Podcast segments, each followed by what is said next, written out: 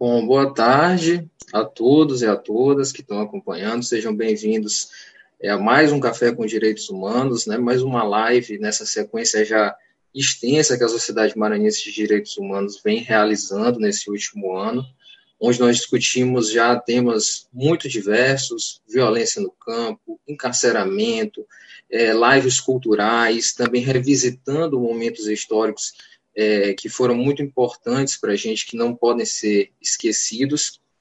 E hoje nós estamos aqui mais uma vez para discutir um tema dentro da temática do, do encarceramento, que é a saúde mental no cárcere. É, meu nome é Christian Gamba, eu fico muito feliz por estar aqui de volta, estava até conversando aqui que eu participei da primeira live, do primeiro Café com Direitos Humanos nessa sequência que a gente vem tendo na, na pandemia, onde nós discutimos naquela oportunidade a questão da seletividade penal e da cultura do encarceramento, e foi um debate muito bacana. E hoje estou voltando aqui um ano depois, novamente. Infelizmente, eu queria estar voltando num momento melhor, porque um ano atrás a gente pensava que hoje a gente estaria numa situação pelo menos melhor, com uma perspectiva né, de, de resolução da pandemia, mas talvez a gente esteja vivendo até o pior momento é, desse contexto, e era algo que a gente realmente não queria, né? Ver pessoas próximas partindo, pessoas próximas adoecendo, tudo por conta de, de decisões extremamente contestáveis, horríveis, e que infelizmente não eram surpresas para a gente, que a gente avisou, mas ah, realmente muita gente não quis ouvir, e agora a gente é obrigado a ter que viver é, esse cenário catastrófico, eu diria. Mas mesmo assim é importante que a gente se mantenha pensante, que a gente se mantenha é, reflexivo nesse contexto e não se descuide de pautas que são pautas caras para a gente, como a questão do encarceramento, uma vez que, como já foi dito, mesmo nessa pandemia, às vezes, quando a gente se distrai, serve para passar boiada, né? E aí muitas conquistas que são trazidas e que são alcançadas com muita luta, elas são perdidas nesse cenário quando a gente se descuida um pouco. Então a gente tem que se manter alerta e tem que se manter vigilante. É, e essa live, é, ela dialoga com muitas outras que nós já realizamos ao longo desse ano, discutindo as questões é, relacionadas ao encarceramento, e ela se situa num, num, ponto muito legal, que é entre duas campanhas da sociedade, né, uma que finalizou ontem, que foram os 22 dias de ativismo contra a tortura e pelo desencarceramento, que se encerrou ontem, no dia 22, com o Dia Estadual de Combate à Tortura aqui no estado do Maranhão, e que prepara o caminho para uma outra campanha que nós faremos, que vai se iniciar é, no dia 6, que é o tema da live até, né, que é o Desencarcera Já, onde a nossa proposta é que esse movimento ele termine com a construção é, de parâmetros para o desencarceramento no estado do Maranhão, uma construção feita por grupos populares, onde a gente é, pretende construir um plano estadual pelo desencarceramento votado através de uma Assembleia Popular e que nós temos, é, vamos estar agora mergulhados nessa discussão para tentar fazer essa construção e avançar com essa pauta aqui no nosso Estado. É, e essa live, ela dialoga com algo que a gente vem trabalhando há muito tempo, que é tentar pensar qual é o papel que o encarceramento cumpre hoje dentro do nosso dentro da nossa sociedade, do nosso modelo de organização social, principalmente por estarmos imersos numa sociedade capitalista que é nessa versão neoliberal produtora em larga escala de exclusão social, realmente. E a gente vê que o, o excluído que a sociedade capitalista neoliberal produz, ele está numa situação ainda pior que a pessoa que é explorada. Porque o explorado, ele pelo menos, ainda que por algum, por uma função puramente utilitária, ele tem uma importância dentro do sistema. Agora, o excluído não. O excluído é alguém que é descartável, que é dispensável.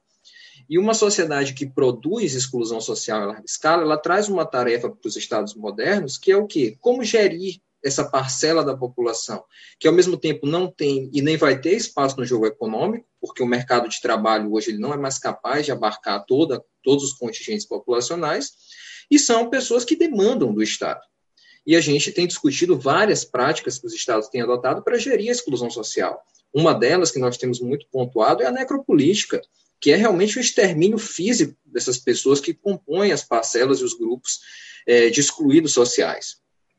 E outra que tem sido muito utilizado é o encarceramento, que hoje nada mais é, as prisões que nós conhecemos são depósitos de seres humanos que são considerados indesejados, disfuncionais ao sistema é, econômico. E eu, particularmente, considero o encarceramento nos moldes que ele é realizado hoje uma prática necropolítica, porque não necessariamente a necropolítica ela precisa ser exercida através de um extermínio físico das vidas, mas ela pode ser exercida também através da imposição de uma morte em vida para essas pessoas, que é o que acontece hoje diante de tantas violações e de tantos desrespeitos aos direitos que, o, que, o, que os presídios nos proporcionam.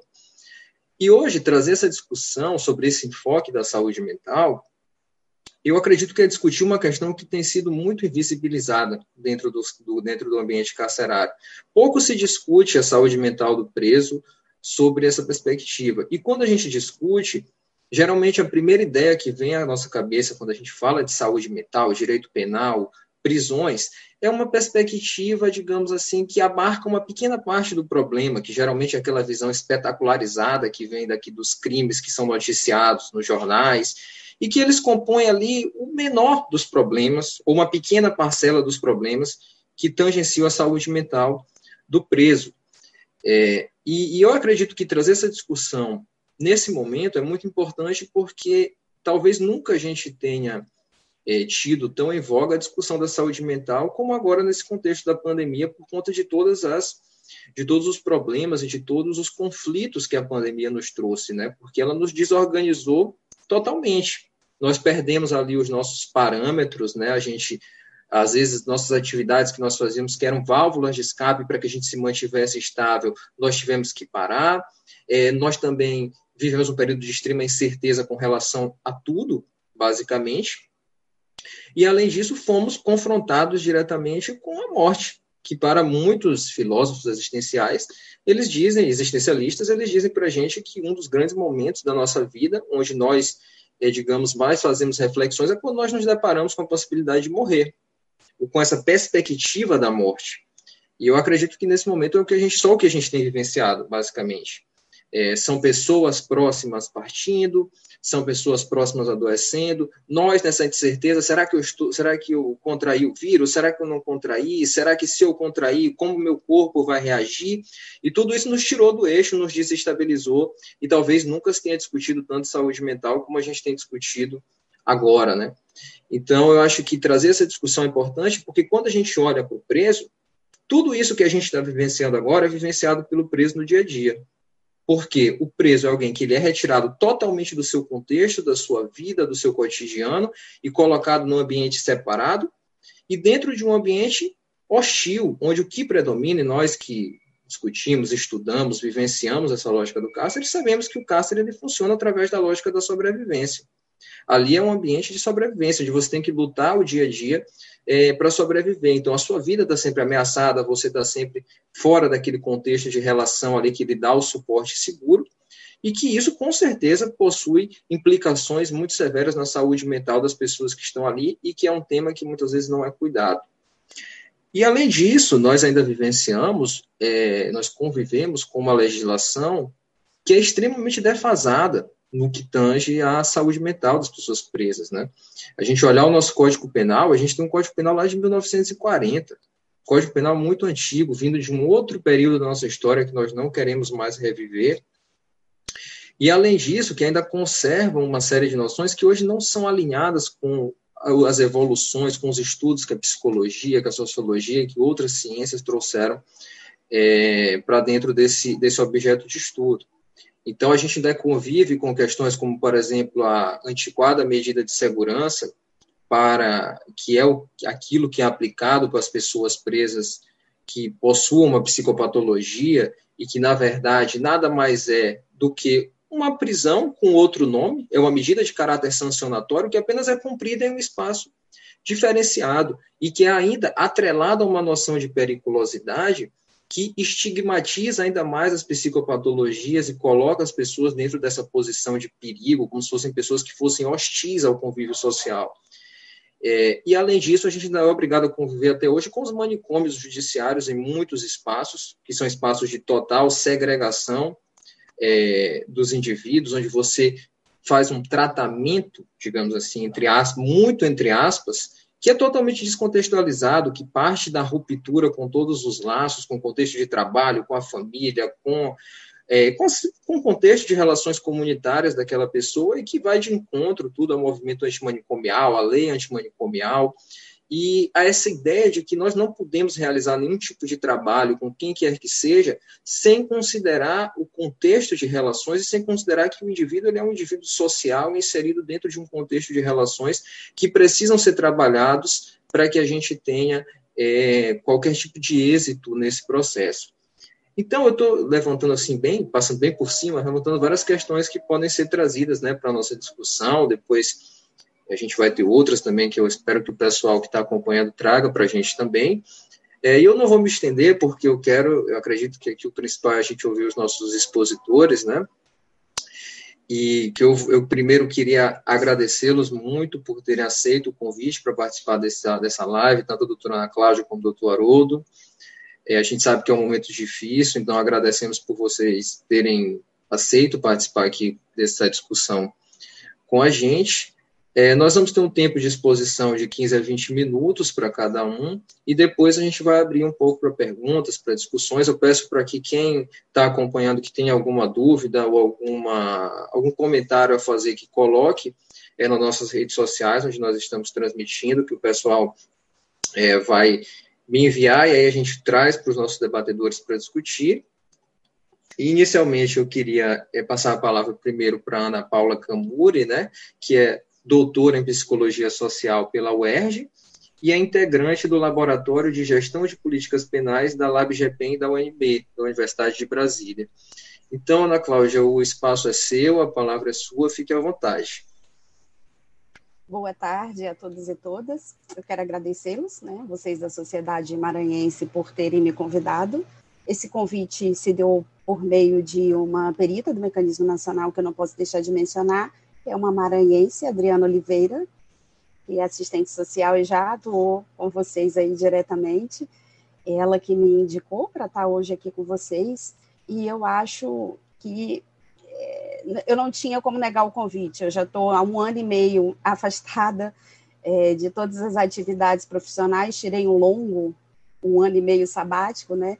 E quando a Adriana e depois a Sara entraram em contato comigo, eu achei que estava na hora de retornar né, para essa roda, junto com uma é, organização que é tão importante, porque há 42 anos é, está resistindo né, a essas forças é, fascistas e genocidas que mais do que nunca estão presentes. Né? Parece que resolveram todas sair do armário agora é, e estão aí é, tão, tão atuantes. Né? Então, todos os espaços de resistência e combatividade, eu acho que precisam ser acordados, né? Precisam ser sacudidos. Então eu resolvi também sair do meu descanso. É, saúdo Haroldo, companheiro de bancada virtual, que além de nos inspirar, tendo sido um dos idealizadores do Paili, que é um programa de atenção ao louco infrator de Goiás, muito, muito bacana, é, foi uma pessoa com quem a gente estabeleceu uma parceria importante em 2018, quando eu estava na coordenação nacional de uma missão que eu fiz enquanto perita do Mecanismo Nacional, que na época eu era, é, que visitou hospitais psiquiátricos em todo o Brasil. E o Haroldo foi um dos que, na época, nos deu suporte, nos apoiou. Então, já acompanho o trabalho dele de longa data. É uma honra estar dividindo essa bancada virtual com ele. É, como o, é, o Christian falou, hoje eu estou aqui pelo, pelo LabGPEM que é o Laboratório de Gestão de Políticas Penais, que tem na UNB. Esse laboratório ele foi criado através da, da Faculdade de Administração e Contabilidade, que tem um programa de políticas públicas. Né? É, houveram várias pessoas que o idealizaram, mas eu queria destacar em especial a figura da psicóloga Valdirene Dalfenbeck, que também trabalhou comigo no, no Mecanismo Nacional e com a Adriana, e que hoje está à frente da coordenação do LabGPEM. E esse, esse espaço né, é um espaço que reúne pesquisadores, professores e profissionais, não só do Brasil, mas de várias partes do mundo, da América Latina, da Europa, dos Estados Unidos, que são pessoas que querem pensar de alguma forma, como podemos é, pensar em gestar os conflitos sociais e as questões ligadas aos fenômenos da violência, da, né, é, os fenômenos de é, em relação ao crime de uma outra forma, né? De uma forma diferente dessa que é, se resolve os conflitos até hoje, que é a forma da lógica punitiva, né? Então, o ABGP ele é pensado como esse espaço de resistência para mim e para os que estão nele, que é uma resistência a essa política penal genocida, mortificante, que tortura, que degrada, e também um espaço resistente na educação, né? Que assim como as políticas públicas de saúde e tantas outras estão sendo desmanteladas, a educação está sendo frontalmente agredida, né? Nos últimos nos últimos anos. Então, esse laboratório, eu acho que ele traz isso, esse símbolo da resistência, assim como a sociedade maranhense hoje aqui nessa nossa fala. E aí, quando a gente pensa que um dos principais objetivos é, é, do trabalho do laboratório é, é, é, rever ou restaurar políticas públicas, isso pode até é, soar contraditório, né? Porque pode é, causar a interpretação errônea de que se está querendo reformar o sistema penal ou o sistema prisional. Mas não, eu acho que a ideia principal é a gente pensar que é, a prisão ela é um sucesso no, é, no sentido de que ela não serve ao propósito que ela se propõe, mas ela serve a outros e serve de forma muito útil para o controle social de determinados segmentos populacionais, como o nosso mediador Christian é, apontou, né? Então, é, se formos pensar que essa lógica punitiva que está em vigor há séculos, ela é uma lógica que prioriza a prisão e que viola direitos sistematicamente, é, todo o nosso trabalho de quem não concorda com isso tem que ser no sentido de pensar outras formas de gestão dos conflitos sociais, de gestão é das questões de quem está em conflito com a lei, que sejam formas mais desencarceradoras, mais restaurativas ou comunitárias, que sejam formas garantidoras de direito, porque a prisão ela só viola direito, né? Ela não reduz a criminalidade como ela propõe, ela não ressocializa ninguém como ela se diz propor. É, então, é um modelo que já provou que ele não ele não dá certo na perspectiva de manter a dignidade de alguém ou de resolver os conflitos que levaram essas pessoas para lá, né? Ele serve para outros fins. É, então, é, pensando isso como pano de fundo, eu vou situar a minha fala enquanto uma psicóloga, que é o que eu sou de formação, que há muitos anos, desde o início da, da, minha formação, atendo pessoas acometidas pela violência de Estado, e enquanto professora e, e, e, e pesquisadora, também é, sempre me interessei por essa temática da interseção da psicologia com o campo é, jurídico de uma forma geral, mas especificamente o campo penal e socioeducativo. Mas sempre me posicionando de uma perspectiva abolicionista. E isso também causa grande polêmica quando a gente vai trabalhar na ponta e lida diretamente com as pessoas que estão em, em sofrimento, né? porque é como ser abolicionista e tendo que garantir o direito de quem ainda está presa e tendo que trabalhar na preso, né? É, tendo que trabalhar no sentido da prevenção, da promoção e da garantia de direitos, mas tentando sustentar um discurso é, abolicionista. Isso é um desafio que eu acho que todos que acreditam numa vida em liberdade, em propostas de gestão social libertárias, enfrentam cotidianamente, né? Mas a gente sabe que essa luta não se ganha do dia para a noite.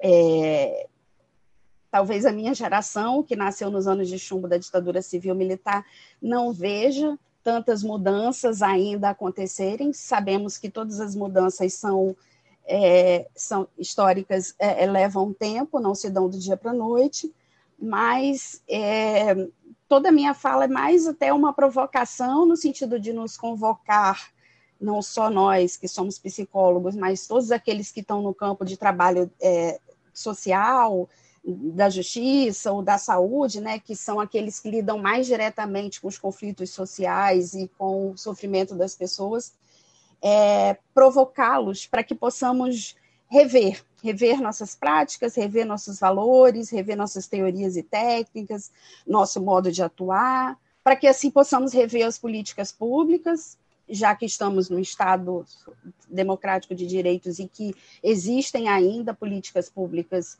que deveriam atender né, os direitos é, fundamentais dessa, dessa população, de seus cidadãos.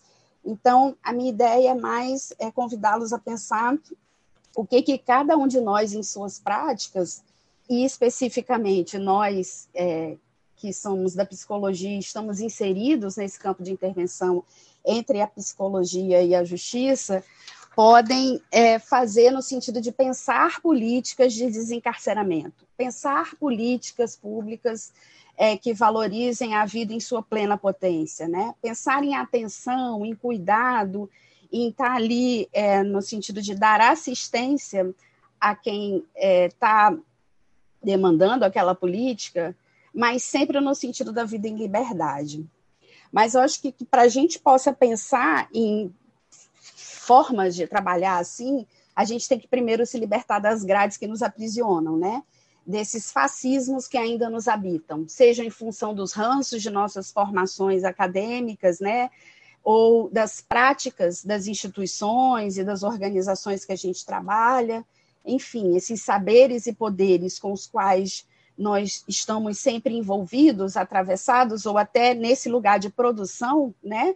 porque quando convocam eu como uma suposta acadêmica, ou Haroldo como um representante do, é, do Ministério Público, de um, de um, órgão público, vocês estão nos dando, nos empoderando, nos colocando em lugares de produção de saber e de poder que fazem com que a nossa fala tenha um peso, né? Com que pessoas possam achar que podem, de alguma forma, é, utilizar aquilo que dissemos ou acreditar que o que estamos dizendo é uma, uma suposta verdade, né?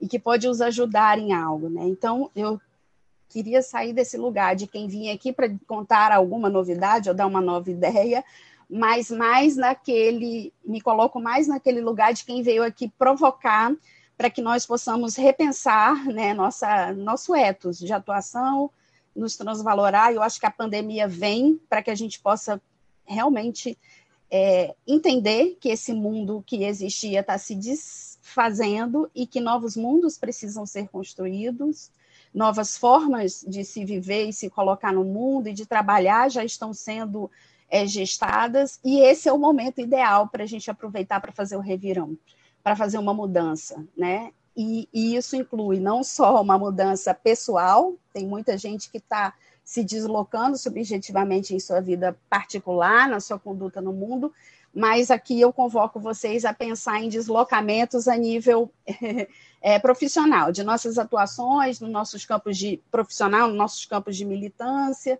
porque tudo isso diz é, da nossa vida também e da forma como a gente juntos constrói um novo mundo, novas formas de viver, né? Então, se a gente ajustar nossa lente e pensar mais especificamente na, é, no direito à saúde, no direito à saúde dentro é, do sistema prisional e no direito é, do, da pessoa que está privada de liberdade ter atendimento psicológico, é, uma das, eu acho que bases que a gente tem para pensar o que, que é isso, o que, que significa psicologia, é, dentro do sistema prisional, a gente tem que entender que a psicologia nasce junto com a prisão, de alguma forma ali temporalmente, e que desde o início é, do século XX ela está ali nesse espaço numa função mais pericial, como o Christian mesmo falou ainda, é muito intoxicada pelos conceitos é, positivistas da periculosidade, da delinquência, e ela tinha ali uma função muito específica, né, de ajudar no controle social dessa figura que representava algum perigo, seja por ser um infrator, seja por ser um louco infrator, que são, é a sobreposição de duas coisas tidas como negativas juntas, né, são dois perigos sociais. E aí eu me pergunto, de lá para cá a psicologia mudou tanto assim? A demanda que tem nos chegado ao longo desses dois séculos mudou tanto assim? Não continuam ainda pedindo que o psicólogo diga se alguém é perigoso ou não, que ele contém alguém que é considerado perigoso ou não, que ele dê laudos, pareceres, realize exames criminológicos, que diga se aquela, aquela pessoa que está presa sair é, do presídio, ele vai representar ainda um grande perigo social, ou se a prisão o curou, o reformou. É isso que ainda se demanda da psicologia, né? E aí eu penso que quando a gente é, é convocado para ainda ocupar esse lugar, e somos, porque ainda se pede, o judiciário ainda pede exame criminológico aos psicólogos, né? É, eu acho que quando a gente é convocado para esse lugar pericial e para esse lugar tão perigoso, que quem acredita que deve ocupar ele, na verdade, acaba contribuindo para que essas pessoas continuem privadas de liberdade e, consequentemente, sofra todos os efeitos nefastos da privação de liberdade, que vai dentre o maltrato os maus tratos é, cotidianos até a prática de tortura, né? E muitas vezes se chega a óbito, seja por negligência, as questões de saúde, seja pelos conflitos existentes nas relações que se formam ali dentro. Então, quando o psicólogo aceita essa convocação, eu acho que no momento, no momento presente, o que nos cabe é lembrar de alguma forma, do direito à saúde, que está garantido pela nossa Constituição de 88, e que eu acho que tem como território de exercício o SUS, que foi regulamentado em 1990. Então, é muito jovem, né? Tanto nossa Constituição, como o SUS, quanto esses nossos passos, né, num regime democrático em que ainda tem todo um arcabouço jurídico e práticas é, profissionais que ainda têm muitos ranços é, da ditadura civil-militar, né? Então, eu acho que quando eu convoco todos a pensar em como podemos nos livrar dos fascismos em nós mesmos, é, como podemos estar é, tá sempre é, numa perspectiva de tentar criar, inovar no sentido das nossas práticas, das teorias que a gente produz, é, das ações que a gente promove com essas pessoas com, quais gente, com as quais a gente trabalha, no sentido de se livrar disso que no direito tem, que na assistência, né, no serviço social tem, todas essas práticas que ainda falam de uma sociedade disciplinar, que busca controlar socialmente, que busca controlar especificamente determinados segmentos da sociedade que não servem para o consumo do capitalismo, é, que são práticas, em sua maioria, racistas, né, como é, vemos que o direito ele é seletivo em termos de quem ele prende, né, a justiça é seletiva em quem ela mantém na execução penal, a psicologia também pode ser racista, o serviço social também. As práticas sociais, as práticas de saúde é, podem ser sexistas, podem ser classistas, todas de alguma maneira ainda sofrem é, é, questões que precisamos todos ultrapassar, né? Então, no caso específico dessa atuação do psicólogo é, no sistema prisional, eu acho que o que melhor nós podemos fazer é ao pensarmos nesse encarceramento em massa que hoje é, existe, né? Existe há décadas, mas que hoje atinge uma cifra só no Brasil de quase um milhão de pessoas, né?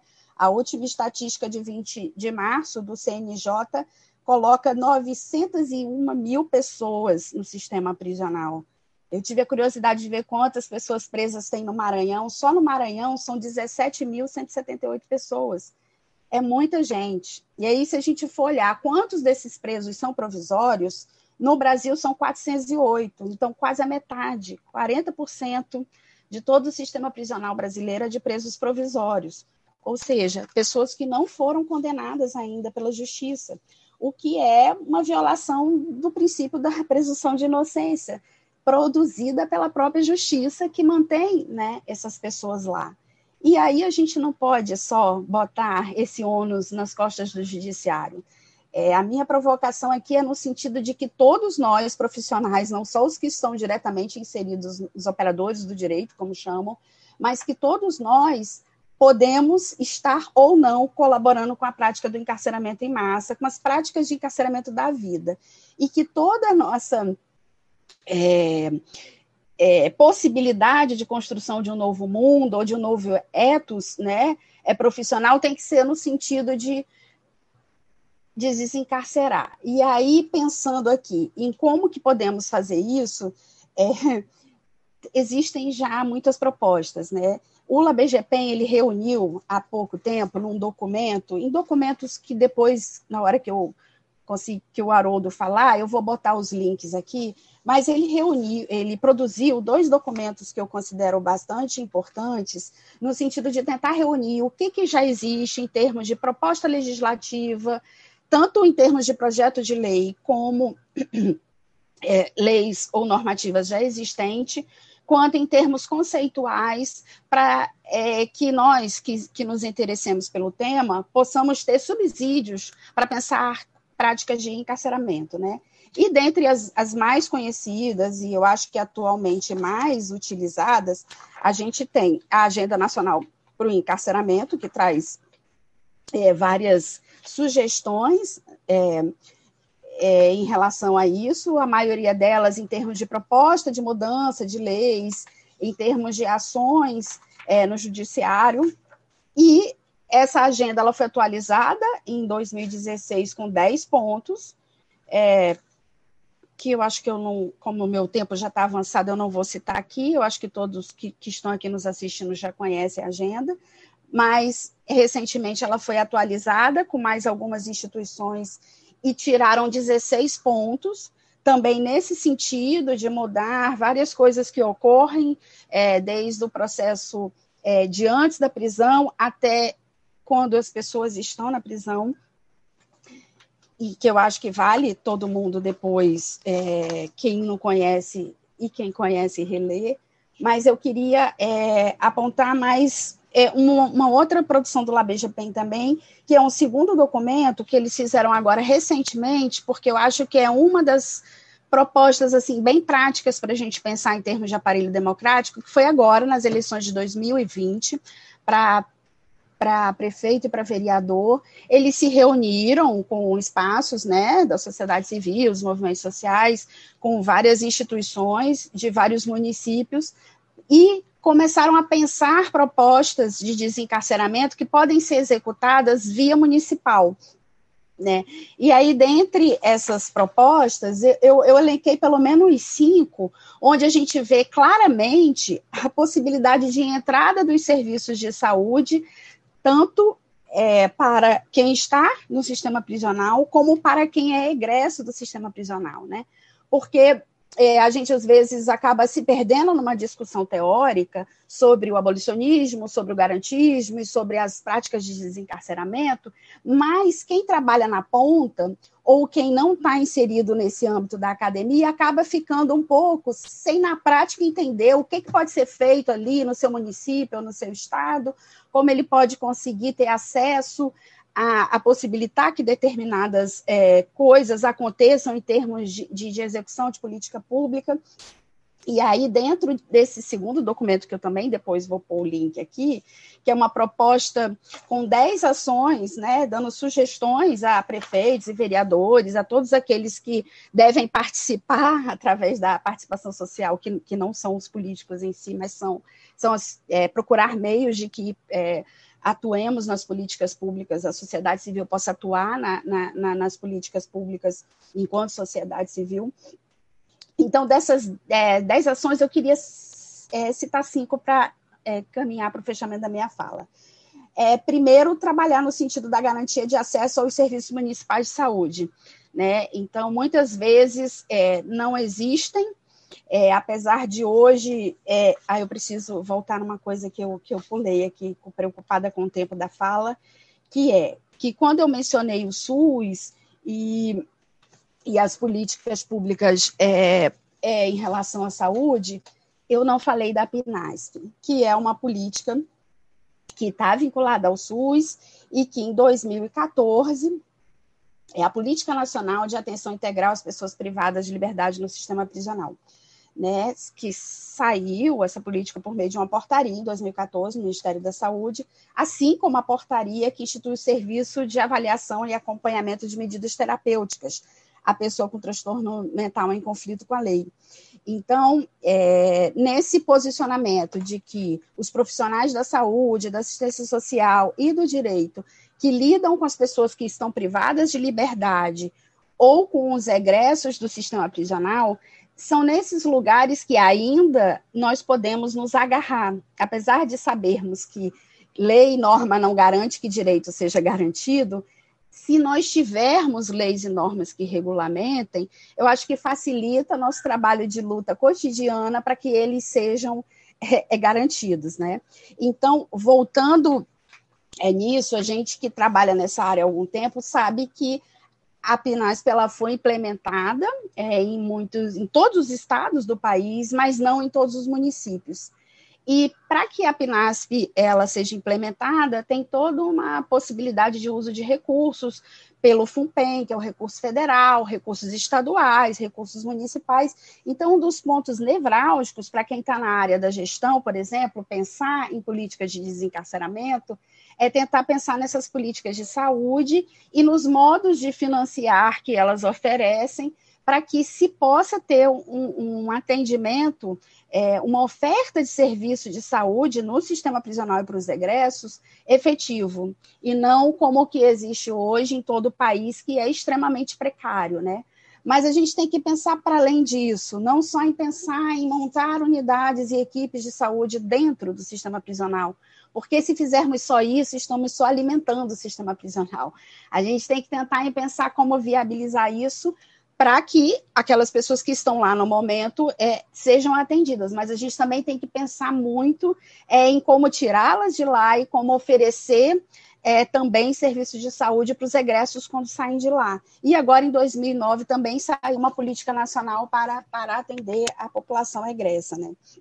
Eu, por exemplo, vi que no ano de 2020 o DEPEN liberou verbas, é, um projeto onde incluiu o estado do Maranhão, é, para que o estado, três estados, inclusive o estado do Maranhão, apresentasse propostas de trabalho é, nesse sentido, de atendimento ao egresso. Eu não sei se o Estado do Maranhão aproveitou essa oportunidade e se ele apresentou algum projeto, eu não consegui descobrir essas informações, talvez vocês que sejam daí saibam me dizer. Mas o, o, o governo federal faz isso, ele abre todo ano editais, selecionando alguns estados que possam apresentar projetos e que, através desses projetos, se pode solicitar, por exemplo, programas de atendimento a, a, aos egressos ou a quem está no sistema prisional. Então, eu vou, eu vou encerrar, né? Se você entrou, é porque está na hora de eu encerrar, né, Christian? Então é isso. É, depois eu posso disponibilizar para quem tiver interesse o material que eu tinha organizado é, aqui de uma forma menos livre e mais com links e, e com propostas né, mais é, focadas para quem tiver interesse, mas é todo nesse sentido, de pensar em como na prática a gente pode não só mudar a atitude, mudar as práticas, mas em como atuar em determinados pontos chaves das políticas públicas para trabalhar no sentido do desencarceramento e não da manutenção do aprisionamento. Obrigada, desculpa aí se eu atravessei o samba. Não, que é isso, está dentro do, do, da margem de tolerância, não se preocupe. Obrigado, Ana, pelo, pelas tuas palavras, foram muito boas. Anotei aqui alguns pontos depois, mas vou deixar para o final para perguntar. Tá. É, queria só registrar aqui algumas pessoas que estão acompanhando né, com a gente, como a Silvia Helena diz que o Observatório de Saúde Mental, Justiça e Direitos Humanos da UFF está presente. A gente está com um público de quase 40 pessoas no Facebook, que eu considero um público bom por conta do horário e de tudo que até o doutor Haroldo falou no começo, do que está acontecendo no país, né? Está muita gente de olho lá no STF.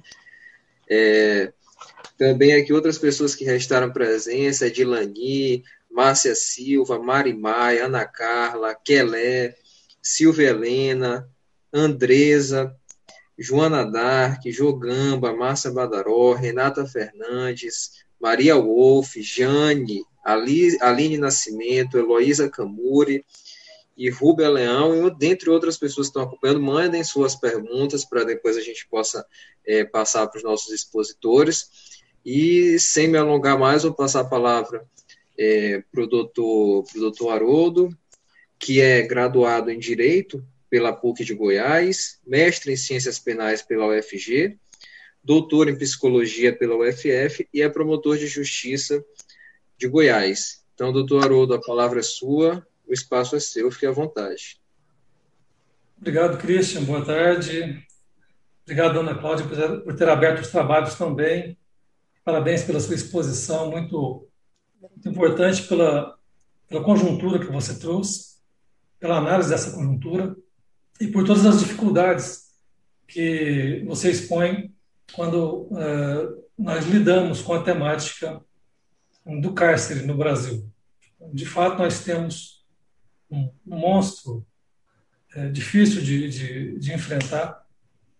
É uma, é uma hidra que a cada vez que a gente, que a gente quer corta uma cabeça, aparecem duas no lugar, e isso sempre crescendo. Né? Nós temos um país que prende muito, é um dos que mais prende no planeta, e isso é, retrata um pouco da nossa do nosso estágio, inclusive, digamos assim, no processo de construção de uma democracia. Nós vivemos uma situação muito difícil neste momento e a sua fala trouxe essa análise de uma forma bastante importante. Eu gostaria também de agradecer a SMDH e cumprimentar a SMDH pela, pelos 42 anos de vida e de muito trabalho em defesa dos direitos humanos. É, não é a primeira vez que sou convidado e sempre que possível estou presente a esse, esse ambiente tão gostoso de poder falar dessa temática. A temática é difícil, mas o ambiente permite nós falarmos com um pouco de leveza do tema dos direitos humanos, é, porque a Sociedade Maranhense de Direitos Humanos, de fato, é uma instituição que abre é, possibilidades nesse campo. A gente a gente, quando vai falar sobre saúde mental e prisões de uma maneira geral, é, a gente vai ver um pouco mais, um pouco mais dificuldades ainda do que teríamos pelo simples, ah, do que, ter, do que analisar a simples, o simples processo de encarceramento é, tão rigoroso que nós temos no Brasil. E isso, neste momento de pandemia, né, que a gente que a gente passa, todos nós passamos por uma série de privações, é, é preciso registrar que os presídios brasileiros hoje são um espaço absolutamente desconhecido. Ninguém sabe o que acontece dentro dos presídios brasileiros, pelo menos desde que começou a pandemia. Antes disso, a gente, havia, a gente ainda tinha algum tipo de contato por instituições, enfim, até pelas visitas que os familiares fazem ou faziam às unidades prisionais, a gente sabia mais ou menos o que poderia estar acontecendo lá dentro. Mas hoje esse, esse ambiente está ainda mais fechado, de forma que nós temos, então, um ambiente de plena ou quase plena invisibilidade, em que os presos, que são proibidos, vejam vocês, né? os presos são proibidos de fazer uso do telefone. Os presos estão incomunicáveis, isso por força de lei. Né? Nós temos uma lei no Brasil que proíbe o preso acessar o telefone. Mesmo com, mesmo com a Constituição dizendo que a incomunicabilidade é proibida até mesmo durante o estado de defesa. Mas ainda assim nós temos isso aí funcionando, essa instituição absolutamente é, fechada. E agora, sem inspeções, sem visitas de familiares, a gente pode imaginar assim, o que acontece lá dentro. O que nós sabemos que é um espaço de tortura, onde a tortura é método de gestão, que é o sistema prisional brasileiro, no ambiente da pandemia, se tornou o quadro perfeito para o incremento ainda maior das violações de direitos humanos. Então, é preciso que a gente tente, pelo menos, entender o que está acontecendo dentro, dentro daqueles espaços, dentro das prisões brasileiras. Porque, de fato, o nível de opressão ali é algo inimaginável, é algo realmente brutal. Eu gostaria de registrar também aqui, como o Christian já falou, mas eu gostaria também de, de agradecer e cumprimentar as, toda a audiência que está nos assistindo, né? É, e registrar aqui, sim, a presença da Márcia Badaró, da, Márcia Badaró, da Maria Palma Wolff, que faz muito tempo que a gente não se encontra, gosto demais de ambas, e em especial da minha orientadora no doutorado, que é a Silvia Tedesco, que contribui e muito nessa agenda que discute manicômios judiciários no Brasil. É, mas, enfim, nós estamos diante de, de, um tema que a gente precisa, de alguma forma, entregar alguma coisa. Eu vou tentar fazer alguma coisa diferente, ou, ou pelo menos algo que possa é, despertar, né, para que a gente continue nessa luta que não, não acaba nunca, que é a luta antimanicomial. Por isso, vou fixar a minha fala justamente nesse campo em que tenho é, estado mais presente, que é, na questão manicomial. Dentro, do, do, é, dentro desse contexto de aprisionamento em massa, vamos então fazer, eu quero fazer esse recorte dos manicômios, porque é onde o problema talvez seja hum, é, muito mais grave ainda. Importante a gente frisar primeiro, né, eu acho que, que a gente precisa trazer alguns contextos, né, que nós estamos falando de um tema que não é problema só agora, na gestão fascista que nós temos no Brasil. É um problema que vem de muito tempo, historicamente. Governos, muitos governos, inclusive governos de esquerda, contribuíram muito para o quadro atual de violações de direitos humanos que nós temos nos ambientes prisionais brasileiros. E aqui eu faço questão de registrar um número para ficar apenas nos governos petistas. É, de, de 2002 a 2016, em ambiente em que nós tínhamos governos progressistas no poder, a população carcerária brasileira saltou de 200 mil para 750 mil presidiários. Para se ver, então, que o problema não é só um problema de, é, de ideologia política que orienta a administração pública federal, ou de uma ideologia que administra o país a partir de uma certa perspectiva. Porque nós temos no encarceramento em massa algo em comum a todos os governos que passaram por aí. Então nós temos que tentar descobrir o que acontece e por que nós não conseguimos reverter esse quadro de violações e de encarceramento em massa, desse esse processo brutal de encarceramento que nós vivemos ainda hoje, e tentar enfrentar as suas causas. É, uma, uma delas, evidentemente, passa necessariamente, eu acho, principalmente agora que a gente vive um, um ambiente de extremo punitivismo, né, em, que, em que o processo penal brasileiro substituiu, inclusive, o processo eleitoral.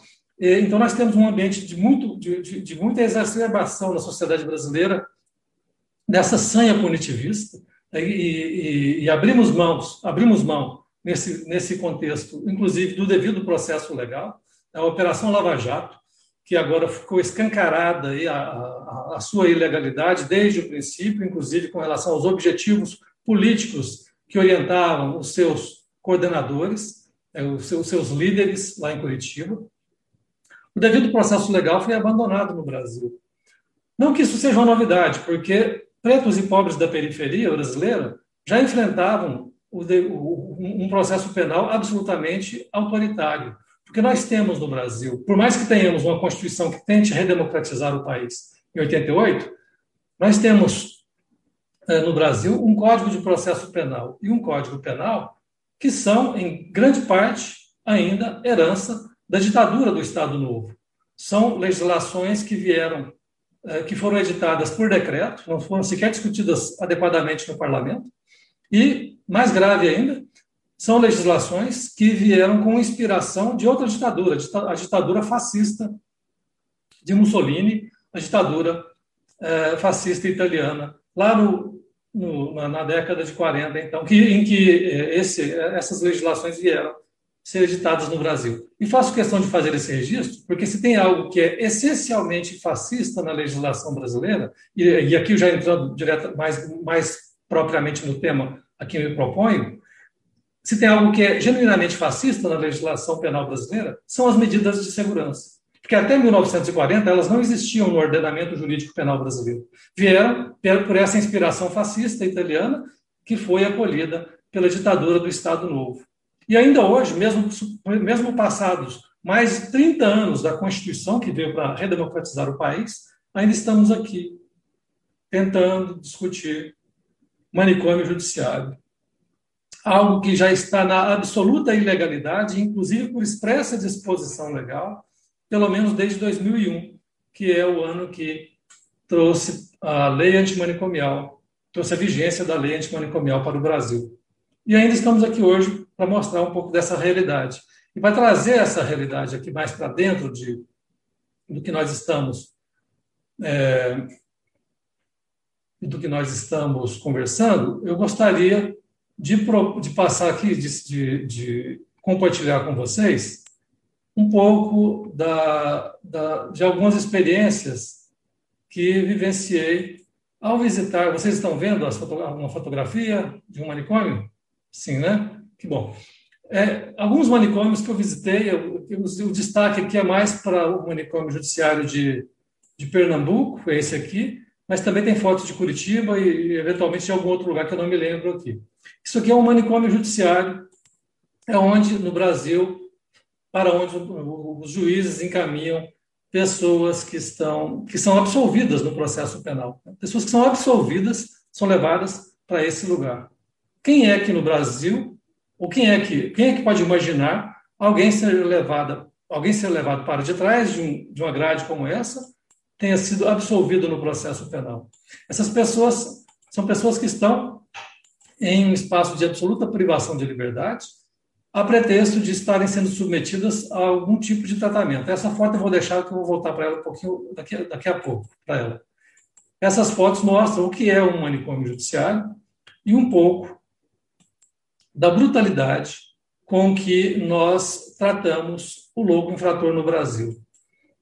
O que nós estamos diante é de uma masmorra. Nós estamos diante de uma masmorra, é um espaço de tortura permanente, é um espaço onde as pessoas são simplesmente jogadas. Isso aqui é uma latrina, isso que vocês estão vendo na tela, é o banheiro de um manicômio judiciário.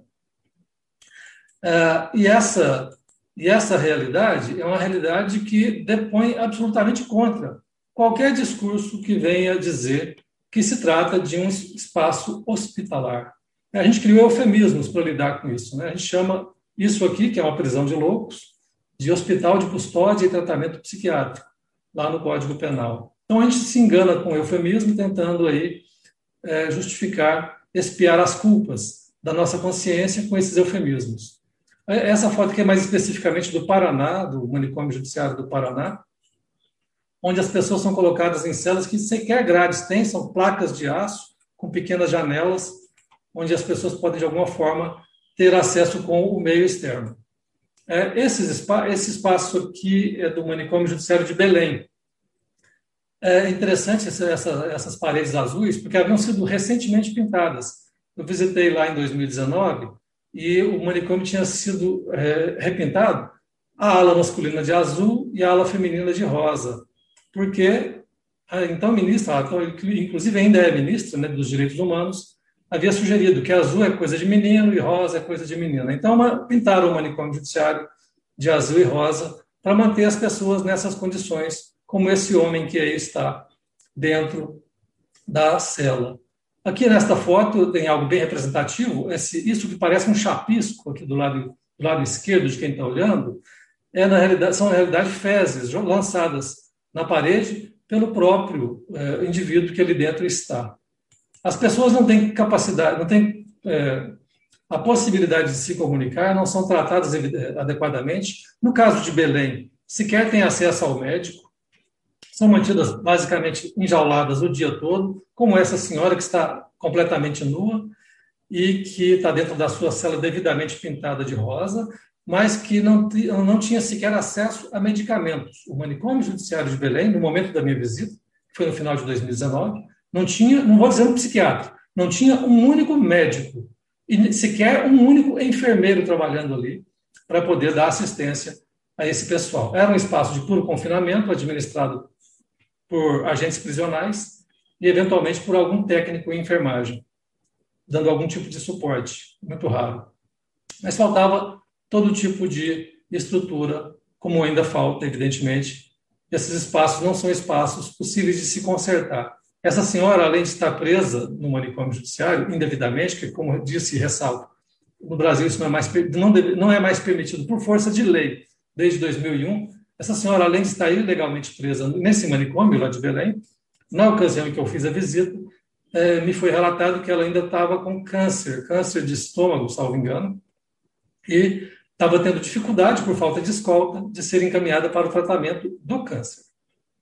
Aqui mais uma foto que mostra a condição de abandono que se tem como regra nesses espaços asilares de tortura permanente, de violação de corpos e de almas, em que a gente, para os quais nós encaminhamos tantas pessoas eh, ainda em pleno ano de 2021. Não é algo é, antigo. Isso aqui são fotos bem recentes que eu mesmo tirei é, e que mostram, que retratam a realidade que também é de quase todos os outros manicômios judiciários brasileiros.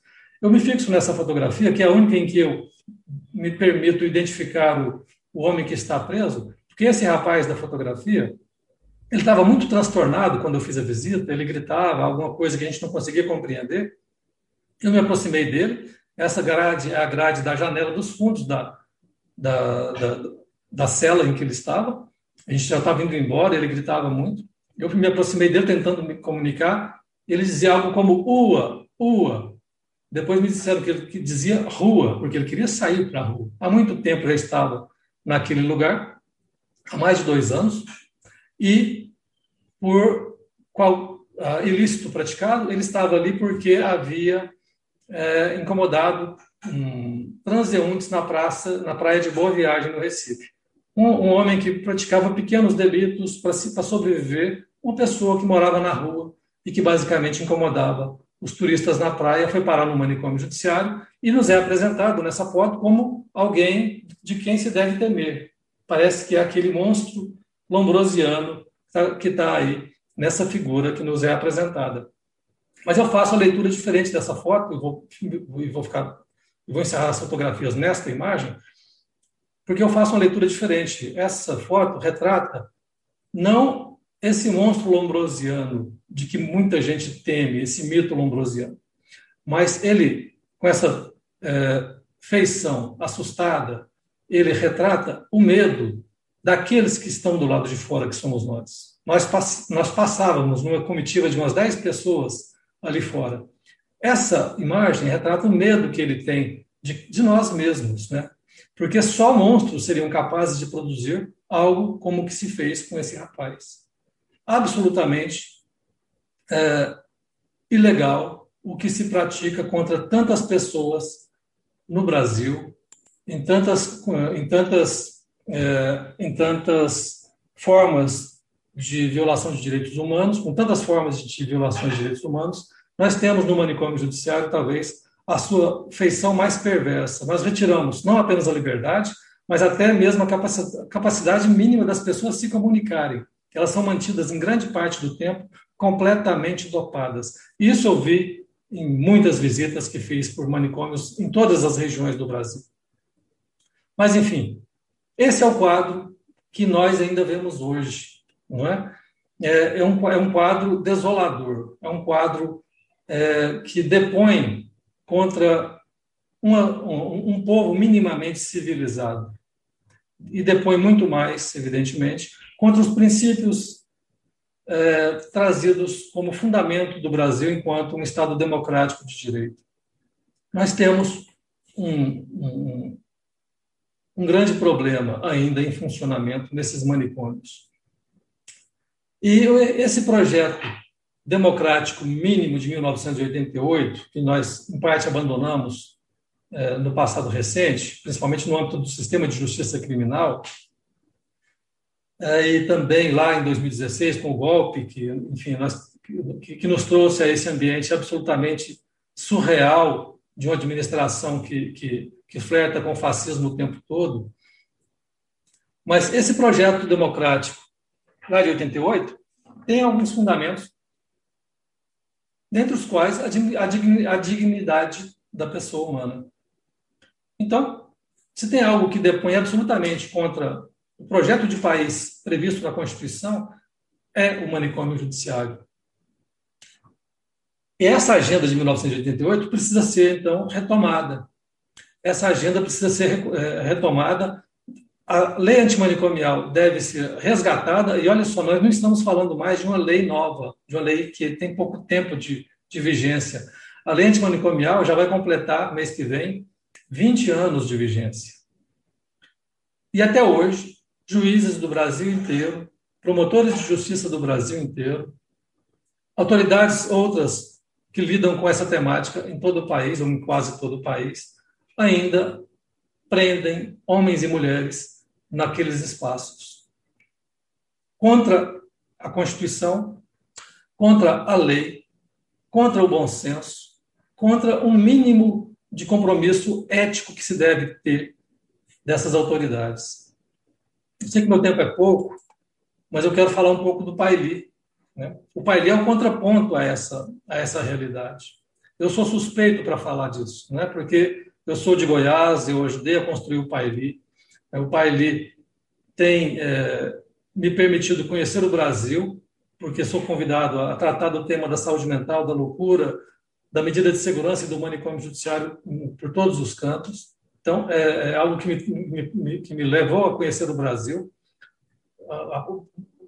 na sua riqueza, na sua beleza, mas também na sua miséria humana, como pude vivenciar e verificar dentro do que há de pior nas instituições é, do, aparato repressivo do Estado, que são os manicômios. O Paili é o oposto a isso. O que é o Paili? O Paili é o fim do manicômio judiciário, a erradicação do manicômio judiciário. Desde 2006, em Goiás, nós temos em funcionamento o programa de atenção integral ao louco infrator. Já são quase 15 anos, este ano nós completamos 15 anos de funcionamento do PAILI, que é uma política pública já bastante consolidada, que é uma política pública de saúde, não é uma política do Ministério Público, não é uma política do Poder Judiciário, não é uma política de segurança pública, não é uma política de administração penitenciária. É uma política de saúde e de assistência social. O Paeli reconhece que o manicômio está na ilegalidade. Nós não fazemos mais uso do manicômio judiciário em Goiás desde 2006 e faz com que todas as pessoas que estariam naqueles espaços sejam acolhidas eh, nas políticas públicas de saúde mental e de assistência social, mais especificamente na rede de atenção psicossocial, a RAPS. O Paili extingue o manicômio judiciário, retira o tema da saúde mental da, do, do, do, do, arbítrio do juiz, que não entende nada de saúde mental, do promotor, do carcereiro, da polícia, que não entendem nada de saúde mental retira o, o, o louco daquele espaço de tortura que só serve para piorar a condição de qualquer indivíduo e o coloca no ambiente democrático e universal do Sistema Único de Saúde. Todas as pessoas, hoje, com dados atualizados, 805 homens e mulheres, 805 pessoas passaram pelo programa de atenção integral ao louco infrator. Isso significa que em 15 anos, quase 15 anos, o programa deixou de institucionalizar no manicômio judiciário 805 homens e mulheres. Todas essas pessoas foram acolhidas na rede de atenção psicossocial, que tem lá suas falhas, que tem lá seus problemas, mas que não faz uso da internação manicomial, que também é outro eufemismo. Né? A gente fala internação no hospital de custódia, quando na realidade nós nos referimos à prisão do louco no hospital do louco. Pior de tudo, pior ainda, porque a prisão é uma condenação de quem foi absolvido no processo. É uma coisa absolutamente injustificável, é, o, que, o que ainda temos que é, explicar né, quando falamos desse tema, inclusive no âmbito do direito. Mas é um fato.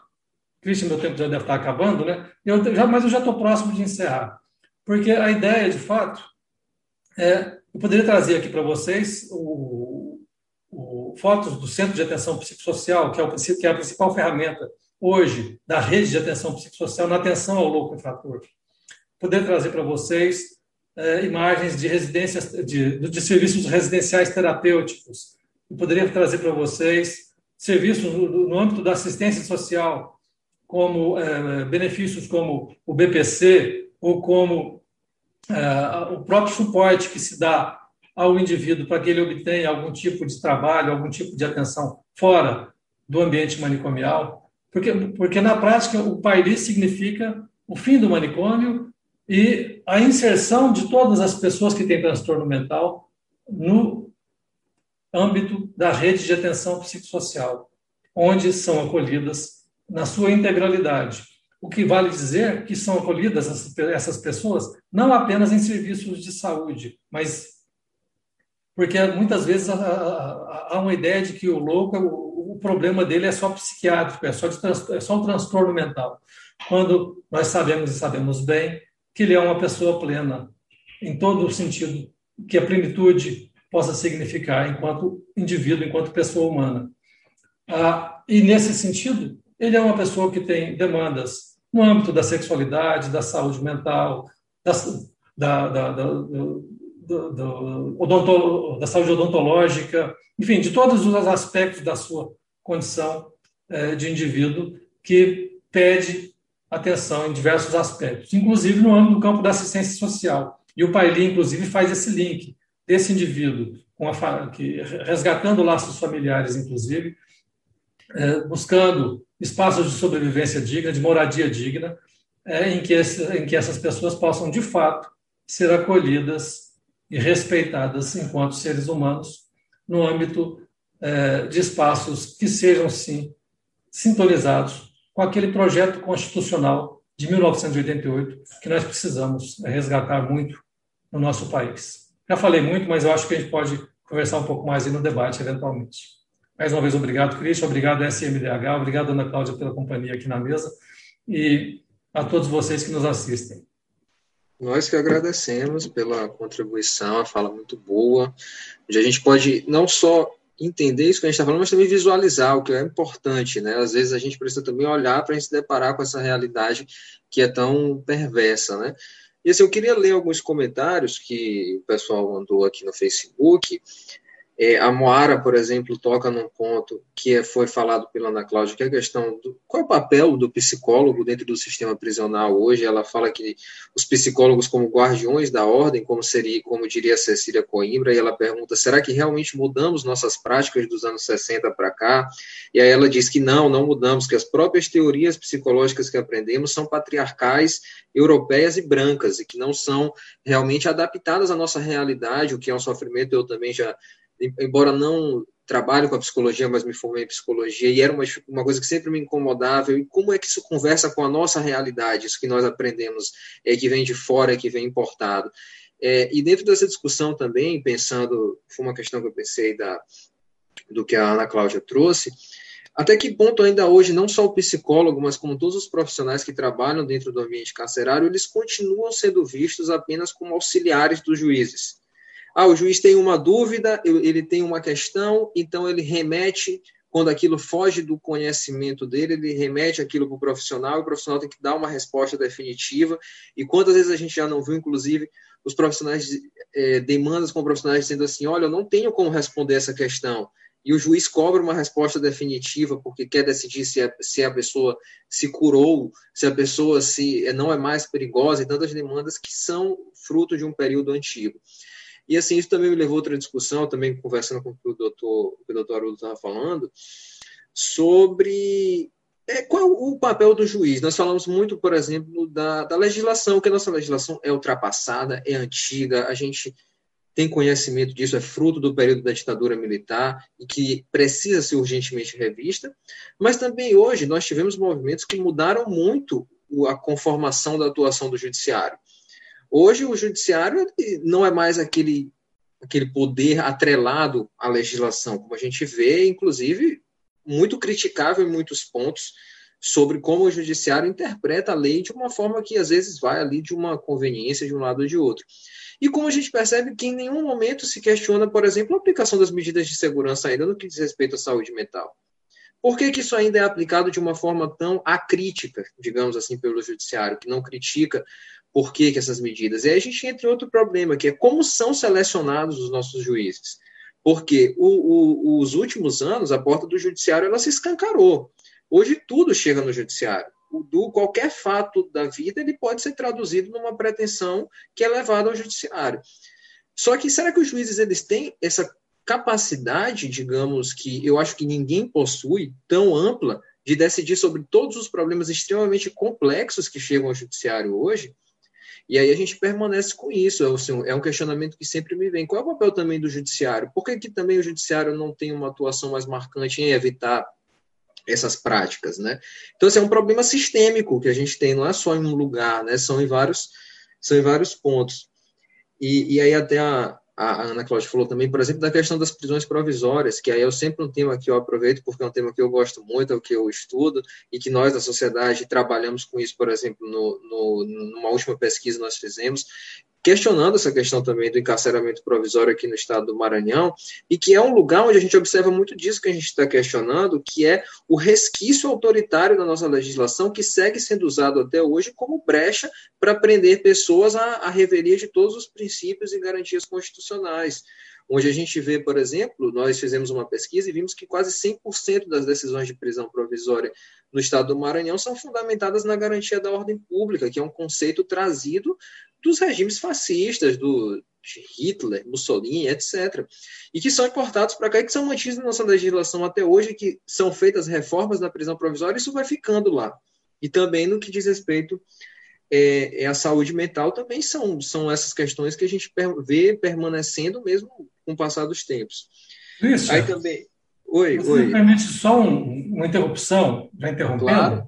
Apenas claro. para fazer um registro aqui, que a nossa live está sendo assistida pelo juiz de execução penal de Belém do Pará, o doutor Delmar, e ele está me informando aqui pelo WhatsApp que esse manicômio que nós acabamos de mostrar que funciona em Belém do Pará tinha 364 internos e hoje está com 73, 73, o que significa então que tem havido uma reação importante com relação a essa, é, essa realidade manicomial. Então, gostaria aqui de, publicamente, já fiz isso ali pelo WhatsApp, de cumprimentar o Dr. Delmar pela sua disposição em enfrentar esse problema. Excelente. É, também aqui no, nos comentários a Jogamba diz que as leis nos possibilitam exercitar o direito de exigir. O que ele, ele diz que, lembrando que esse sistema carcerário foi um sistema considerado é, pelo STF em estado de coisas inconstitucional e que atinge os profissionais e também os índices de depressão e suicídio também são altos. Então, mostra também, ele, ele, eu sei que ele está tratando aqui também de uma perspectiva não do preso só, mas também das pessoas que trabalham no cárcere, que também são é, violentadas por esse, por esse ambiente que é muito violador. A Aline, Aline Nascimento diz que a sanha punitivista é o que sustenta a prisão, Aí o Keller também agora ele traz um questionamento. É, ele pergunta se tem dados do quadro nas medidas socioeducativas, na questão é, psiquiátrica, se tem alguma denúncia internacional na OEA sobre essa temática. E ele também pergunta para o doutor Haroldo se essa experiência, ela que foi relatada, se ela já foi transportada para outro estado ou para outra cidade é, fora de Goiás. São essas as perguntas que, que a gente tem a gente tem mais uma aqui que chega agora. Eu vou passar todas de uma vez, aí você, eu abro espaço, vocês fazem também as considerações finais, porque o nosso tempo aqui era 5 e meia, mas a gente alonga um pouquinho para dar tempo de, de terminar toda a discussão, e a gente faz essa finalização. E também a Silvia Helena Tedesco, ela pergunta, é, comentar a importância das falas dessa mesa, deixa, deixa eu fazer ela faz uma pergunta ao doutor Haroldo. Ela, ela diz que ela gostaria que você comentasse como foi o processo para que o Paili conseguisse transportar para a área da saúde a questão do louco infrator, que nos outros estados continua sobre o poder exclusivamente da justiça, né? E que aí transborda outra questão que, quando a gente olha a nossa legislação, a saúde mental é sempre tratada como uma questão de segurança pública, né? E que é um ponto que a gente precisa pensar sobre isso. Então, são essas as, as indagações que a gente tem. Eu deixo aqui o espaço aberto para vocês para fazerem as considerações e também é, finalizar, fazer um, as considerações finais para que a gente possa caminhar para o encerramento. A palavra está aberta, não, fiquem à vontade quem quiser falar primeiro, não temos ordem, quem quiser começar. Vai você, Haroldo, porque tem perguntas direcionadas para você, começa você. Ah, tá bom. Obrigado, Ana. Primeiro, um abraço para o Martins Kelé, eu conheci, nós nos conhecemos é, nessas viagens que a gente faz pelo Brasil aí, é uma pessoa que está sempre dentro dessas discussões, um agente prisional, salvo engano, hoje policial penal, né? houve essa mudança, né? a gente vai militarizando tudo no Brasil, e, e essa figura da polícia penal ganhou status constitucional, o que é um problema, né? nada contra os interesses da, da, da classe, mas do ponto de vista das políticas públicas, eu vejo como um grande problema, porque isso trouxe uma, uma grande militarização do, do próprio sistema prisional. Ah, ele pergunta se o Pairi já foi, de alguma forma, é, copiado em algum outro estado. Sim. Ah, o, o, Piauí, o Piauí é o que está mais próximo de ter um programa. É, aliás, o Piauí já tem o seu programa funcionando, já há aproximadamente três anos, três anos e pouco, e ele, ele é, basicamente funciona nos mesmos moldes do Pairi. Conseguiram fechar o manicômio judiciário de Teresina e inseriram as pessoas em medida de segurança todas na rede de atenção psicossocial. Tem um ou outro detalhe aqui e ali, mas, é, mas cada estado tem uma realidade, tem suas peculiaridades regionais, isso vai se resolvendo. Mas é muito bom de ver que, pelo menos em um, em um estado brasileiro, houve já a, a réplica da, da política instituída aqui no estado de Goiás. Existem iniciativas também em outros estados, como disse, essa questão é muito discutida no Pará, no Maranhão. Uh, existe uma iniciativa diferente, mas também no mesmo sentido da desinstitucionalização no Rio de Janeiro, uh, em outros estados também. E a gente, eu, eu, sempre sou convidado a participar dessas, dessas conversas, mas eu vejo que há muita timidez nesse, no avanço quando se trata desse assunto.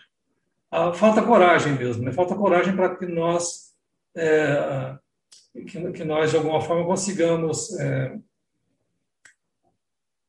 digamos, é, afastar, retirar dos ambientes do fórum, dos ambientes do sistema de justiça, o fantasma do César Lombroso.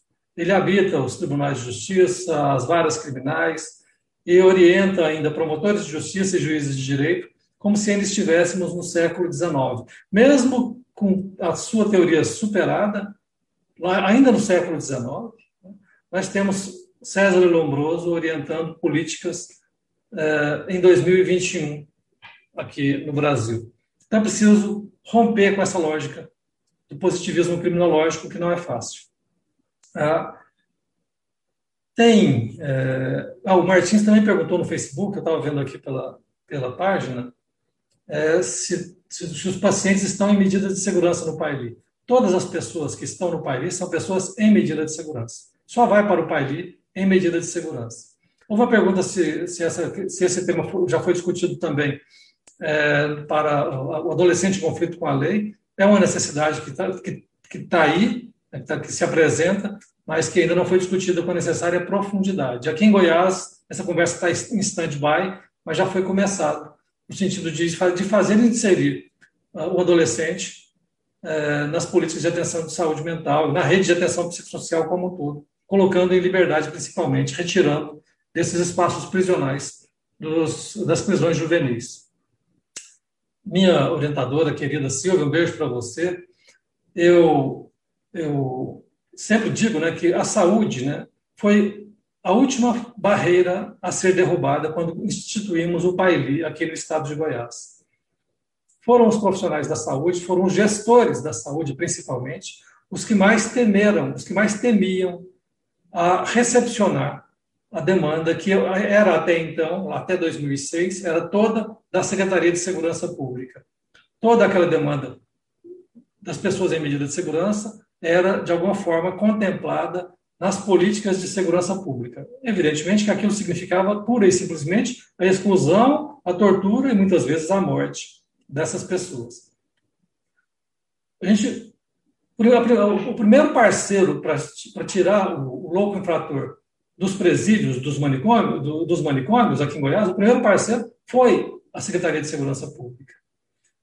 Depois disso, o Ministério Público já estava presente, porque eu estava conduzindo essa discussão já há bastante tempo no Ministério Público.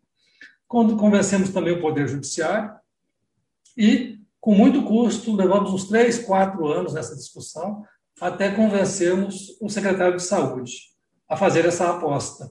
Aposta na liberdade como um recurso terapêutico fundamental, aposta na desinstitucionalização como um dispositivo necessário para aquelas pessoas que estavam é, sob tortura permanente dentro do manicômio, que funcionava em Goiás, dentro do presídio.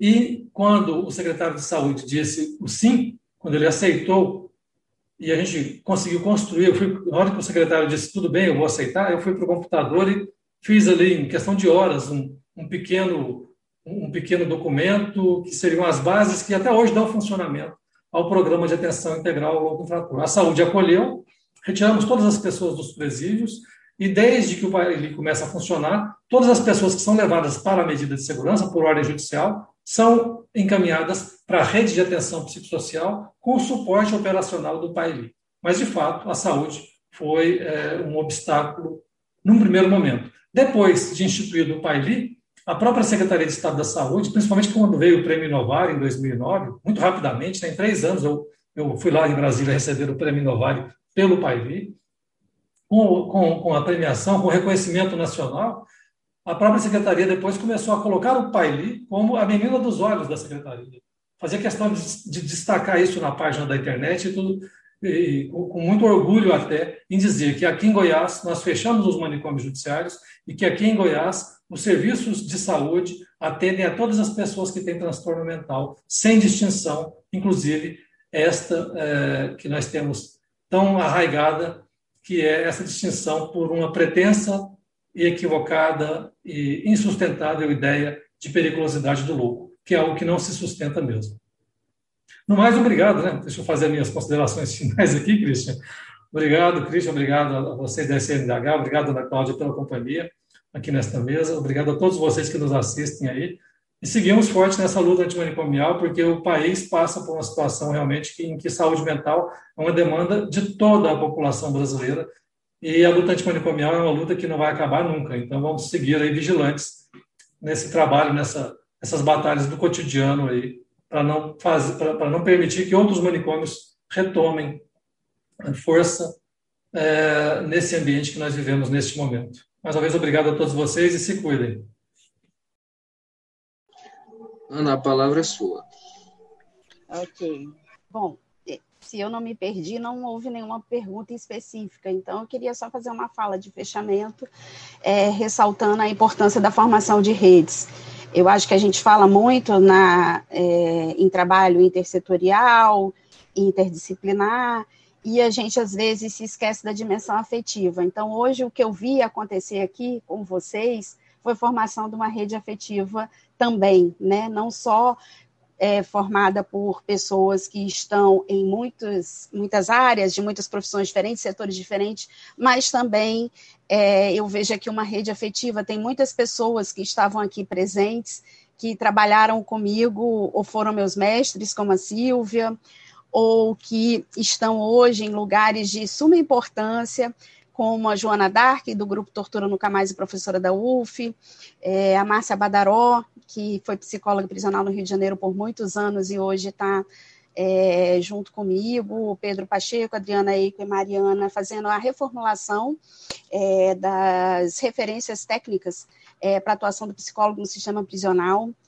É, então, eu queria aproveitar esse momento, né, não só para reforçar essa rede afetiva composta por pessoas que estão em vários lugares de atuação e que se estão aqui hoje é porque um está apostando na potência de intervenção do outro, na experiência do outro e na possibilidade né, de poder fazer trabalhos em conjunto, ações em conjunto. Então, não sei quantas pessoas ainda estão aqui conosco, mas eu queria registrar a minha alegria de ter podido voltar hoje para a roda através de vocês, da SDM é, DH, e com, com Haroldo e com, com a equipe de vocês, é, e ter é, junto conosco tantas pessoas importantes nessa luta e peço para que não saiam da luta e que tragam seus alunos, seus companheiros né, de trabalho e de vida para essa luta. Minha companheira de vida, que é psicóloga, está aqui também, Aline Nascimento, é, que está nessa militância comigo há muitos anos,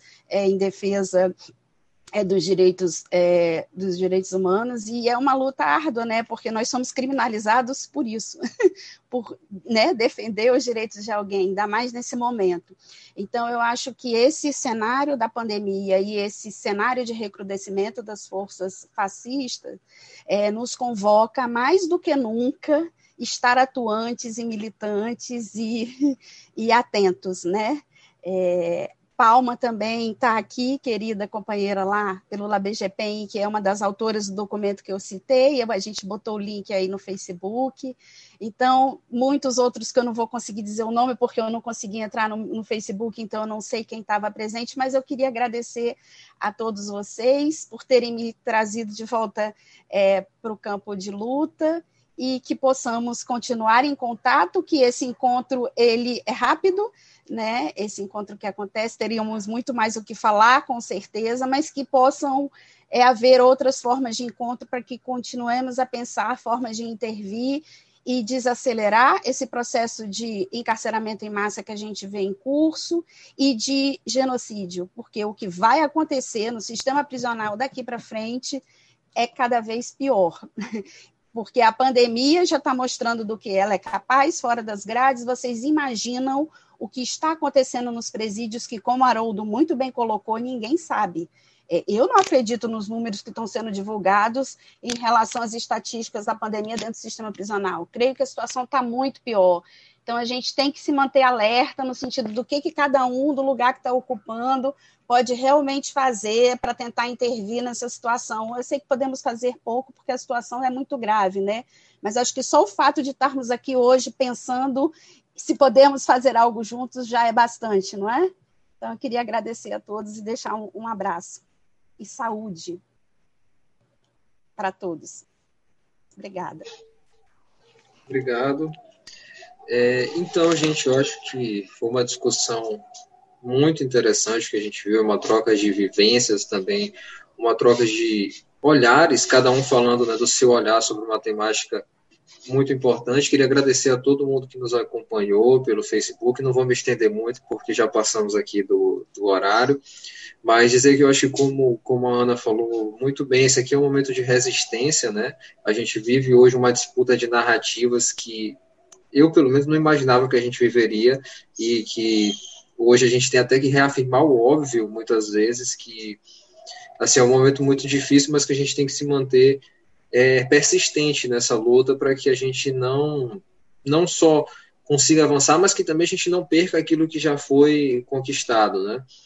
Então, eu queria muito agradecer, agradecer a Ana, agradecer ao Tuarodo pela, pela participação, é, foram falas muito boas, e dizer que todo mês nós fazemos, quer dizer, as nossas lives né, do Café com Direitos Humanos, elas são semanais, mas uma vez por mês nós temos uma live que é voltada especificamente sobre a questão do encarceramento, com alguma temática, nós já discutimos várias ao longo desse tempo, e que nos acompanhe na rede, nas redes sociais, a gente sempre tem a divulgação de, dessas lives, de qual, qual vai ser a temática, de quando elas vão acontecer, e que sigam compartilhando com a gente, que aqui é um espaço de construção, né, como a gente, a gente hoje não pode se pretender mais fazer nada sozinho, a gente tem que unir forças para tentar é, conseguir lutar, porque juntos a gente consegue enfrentar muito mais facilmente é, esses fantasmas que nos assombram.